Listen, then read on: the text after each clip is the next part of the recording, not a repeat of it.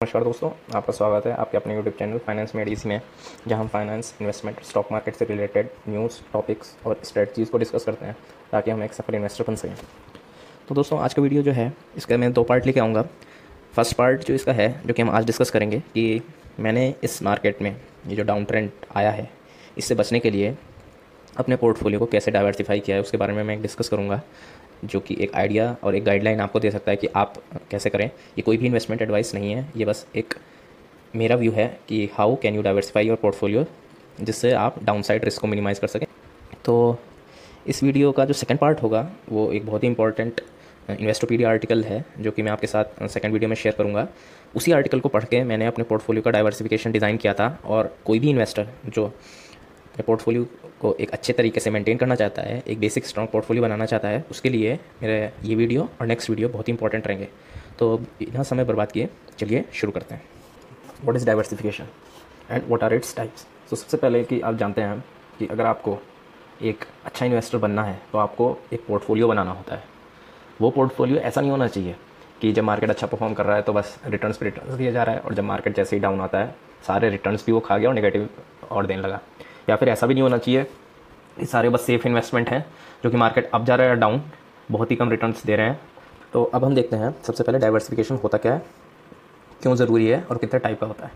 Diversification का मतलब है, एक ही टाइप की चीज़ों में पैसे ना लगा के हमारे पास जितना मनी है इन्वेस्ट करने में, उसको हम इतने तरीके से डिवाइड कर दें कि हम जहाँ जहाँ पैसा लगाएँ, वो पैसा एक दूसरे से पहले तो अनरिलेटेड होना चाहिए और हो सके तो एक दूसरे का अपोजिट होना चाहिए कि एक चीज़ डिक्रीज़ करे तो दूसरी चीज़ इंक्रीज़ करनी चाहिए। इससे क्या होगा, हमने सारा पैसा अगर एक ही जगह लगा देते हैं जैसे मैं आपको एक छोटा सा एग्ज़ाम्पल दे देता हूँ, मान लीजिए इक्विटी और गोल्ड तो यहाँ पे इक्विटी और गोल्ड जो है, एक दूसरे के अपोजिट चलते हैं। गोल्ड एक अच्छा इन्वेस्टमेंट नहीं माना जाता, क्योंकि कहते हैं गोल्ड के प्राइसेस बहुत ही स्लोली ग्रो करते हैं और over long period of time वो एफडी से भी बेकार रिटर्न देते हैं। लेकिन यहाँ पे आप देखेंगे पास्ट टू ईयर्स से गोल्ड ने आउट परफॉर्म कर दिया इक्विटी मार्केट को। लगभग पंद्रह से अठारह परसेंट सी है गोल्ड का, जहाँ पे इक्विटी के रिटर्न इस समय आप देखेंगे तो माइनस फाइव टू टेन या कहीं कहीं तो माइनस फिफ्टीन परसेंट भी चल रहे हैं। तो यही कहा, एक चीज़ अगर डिक्रीज़ करिए तो दूसरी चीज़ इंक्रीज़ करनी चाहिए। अब अगर इक्विटी मार्केट यहाँ पे वापस परफॉर्म करने लगती है और इक्विटी के रिटर्न आप देखेंगे, जैसे फिफ्टीन ट्वेंटी परसेंट देने लगता है तो गोल्ड के रिटर्न आप ऑटोमेटिकली कम हो जाएँगे और वो हो सकता है वन या टू परसेंट ही देने लगे। तो डाइवर्सिफिकेशन का मतलब अब मेरे हिसाब से क्लियर हो गया होगा इस छोटे से एग्ज़ाम्पल से। लेकिन अब हमारे दिमाग में बस एक ही बात आती है इक्विटी और गोल्ड ही क्या दो ऑप्शन है हमारे पास? और इक्विटी में भी क्या? बस हम म्यूचुअल फंड में लगा दें या स्टॉक्स में लगा दें तो डाइवर्सिफिकेशन के भी टाइप होते हैं। अगर आपने ये नहीं समझा तो आप एक बहुत ही इंपॉर्टेंट चीज़ मिस कर देंगे। तो ये समझना बहुत ज़रूरी है। हम सोचते हैं बस एक ही तरीके का डाइवर्सिफिकेशन होता है। इक्विटी में लगा दिया गोल्ड में लगा दिया एफडी में डाल दिया और बस खत्म हो गया। नहीं, ऐसा नहीं है। हम समझते हैं डाइवर्सिफिकेशन कितने टाइप से हमें अपने पोर्टफोलियो के अंदर करना चाहिए। For that portfolio to be a all weather portfolio जिसे हम कहते हैं, जो कि अच्छे और बुरे समय दोनों उसमें आपका साथ देगा। तो डाइवर्सिफिकेशन पाँच तरीके के होते हैं asset class diversification sector wise diversification market cap wise diversification geographic diversification and time diversification जो अभी हम डाइवर्सिफिकेशन का एग्जांपल डिस्कस कर रहे थे गोल्ड और इक्विटी का, वो पहले टाइप में फॉल करता है एसेट क्लास डाइवर्सिफिकेशन यहाँ पे हम क्या करते हैं, हमारा जो भी पोर्टफोलियो है, मान लीजिए मैं आपको सब, ये सारे डाइवर्सिफिकेशन बहुत ही सिंपल एग्ज़ाम्पल से समझाऊँगा। मान लीजिए हमारा थर्टी थाउज़ेंड का पोर्टफोलियो है, बहुत ही सिंपल तरीका है उसको डाइवर्सिफाई करने का कि मैं उसको तीन एसेट क्लास में बांट दूँ। अब तीन एसेट क्लास मेरी कौन सी हो सकती हैं? इक्विटी कमोडिटी और मैं फिक्स्ड एसेट क्लास मांग लेता हूँ फिक्स्ड इनकम जो कि बॉन्ड्स या एफडी हो जाएँगे। तो मैंने क्या किया? अगर मेरा तीस हज़ार का पोर्टफोलियो है, दस हज़ार तो मैंने स्टॉक मार्केट में लगा दिया। दस हज़ार का मैंने गोल्ड खरीद लिया। अब गोल्ड के अंदर भी आपने डायरेक्टली गोल्ड खरीदा, या गोल्ड के बॉन्ड्स खरीदे, या गोल्ड के ई खरीदे, ये सब हम डिटेल में किसी और वीडियो में डिस्कस करेंगे। तो आप हमारे चैनल को सब्सक्राइब कर लीजिए, ताकि वो वीडियो आपसे मिस ना हो। तो जैसा कि हमने कहा, दस हज़ार मान लीजिए हमने स्टॉक मार्केट में लगा दिया, दस हज़ार हमने गोल्ड में लगा दिया और दस हज़ार जो बचा, वो या तो हम पाँच हज़ार एफ़ डी और पाँच हज़ार किसी डेट फंड में लगा सकते हैं। डेट फंड जो कि गवर्नमेंट बॉन्ड मार्केट है, या फिर दस के दस हज़ार हम एफ़ डी में भी रख सकते हैं बैंक एफ़ डी में। तो ये हो गया फ़र्स्ट काइंड ऑफ़ डाइवर्सिफिकेशन यहाँ पे क्या होगा, अगर स्टॉक मार्केट एकदम से गिर गई तो आपके पास कम से कम गोल्ड और एफ़ डी है, जो आपको उतना नुकसान नहीं पहुँचाएगा। लेकिन यहाँ पे मान लीजिए, अगर स्टॉक मार्केट एकदम से चढ़ गई तो आपके एफडी के रिटर्न्स थोड़े से गिर जाएँगे और हो सकता है आपका गोल्ड भी ज़्यादा अच्छा परफॉर्म ना करे। लेकिन क्योंकि स्टॉक मार्केट अच्छे से चल गई तो आपके बाकी के जो दो रिटर्न्स हैं, उनको एवरेज आउट कर देगी।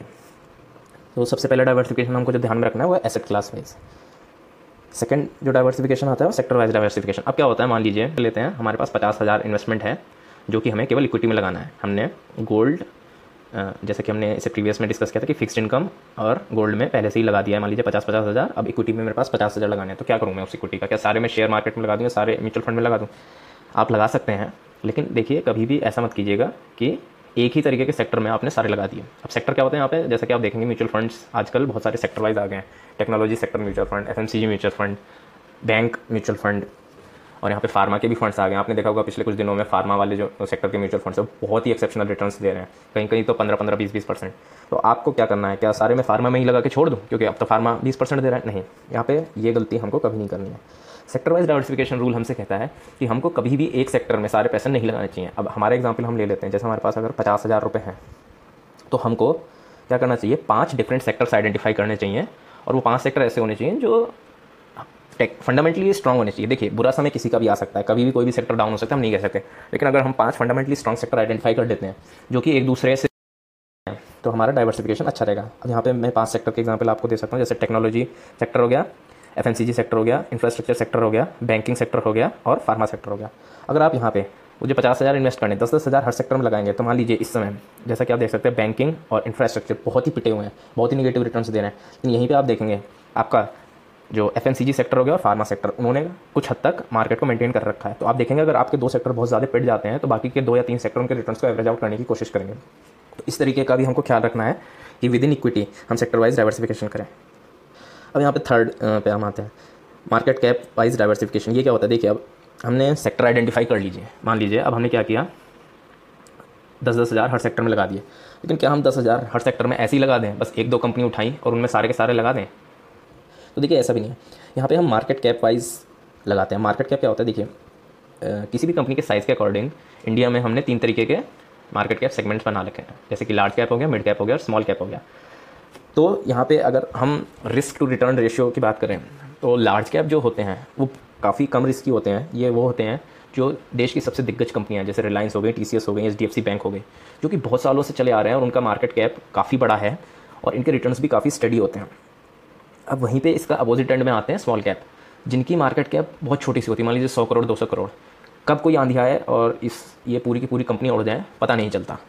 तो यहाँ पे रिस्क टू रिवॉर्ड रेशियो में इनका रिस्क भी बहुत हाई होता है, लेकिन जैसे कि मान लीजिए कुछ कंपनीज़ हैं, मैं आपको एग्जांपल देता हूँ, रुचि सोया, जो कि एक समय ट्वेंटी रुपीज़ की थी, आप इस समय देख सकते हैं, सात सौ रुपये की होगी पिछले तीन महीने में। तो यहाँ पे देखेंगे इसमें थर्टी टाइम्स या फिर हम परसेंटेज में कहते हैं तो थ्री थाउज़ेंड परसेंट रिटर्न देती हैं तीन मंथ्स में।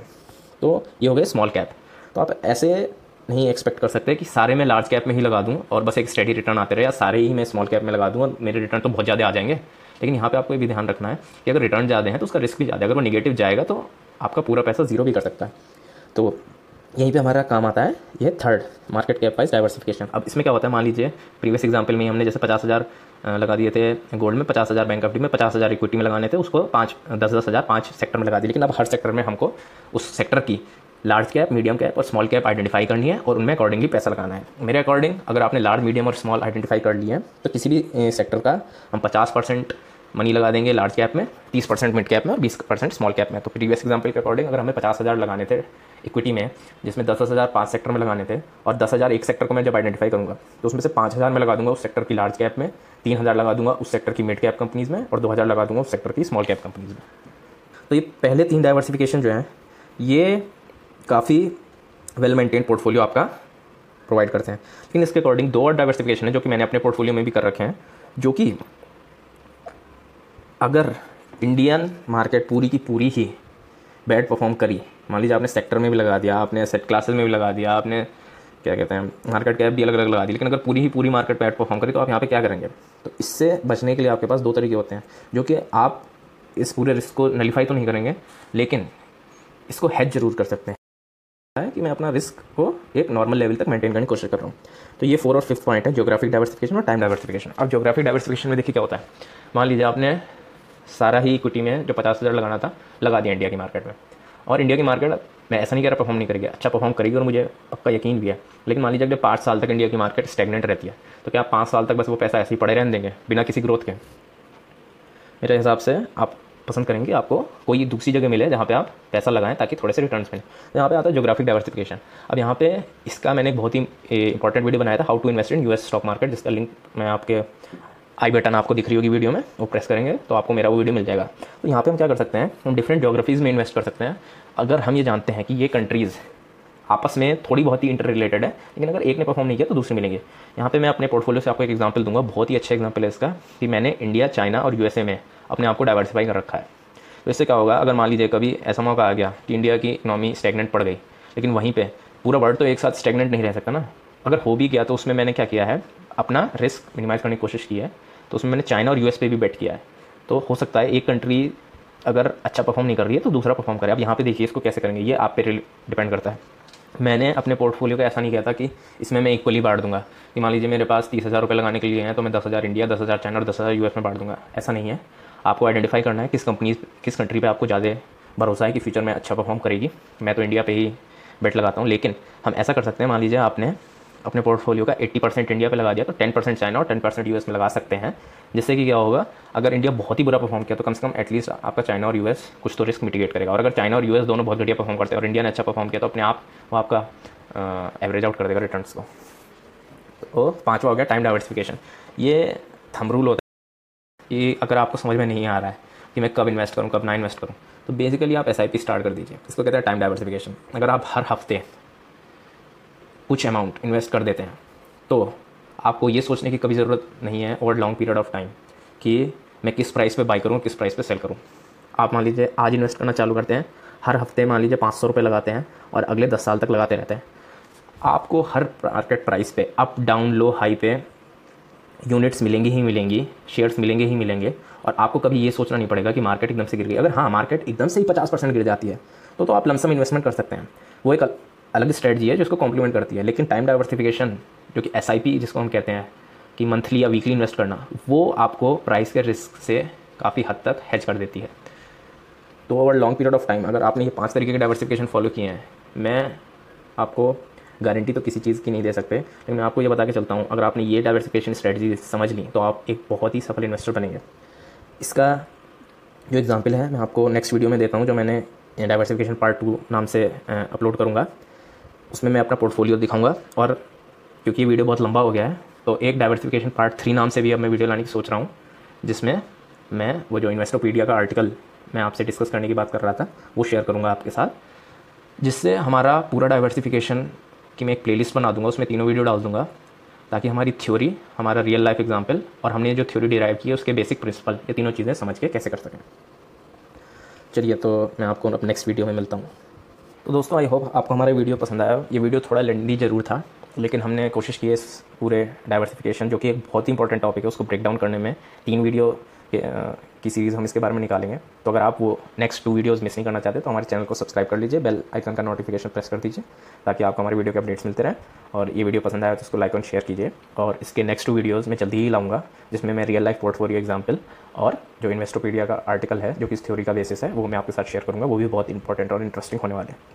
तो तब तक के लिए जय हिंद दोस्तों गुड बाय टेक केयर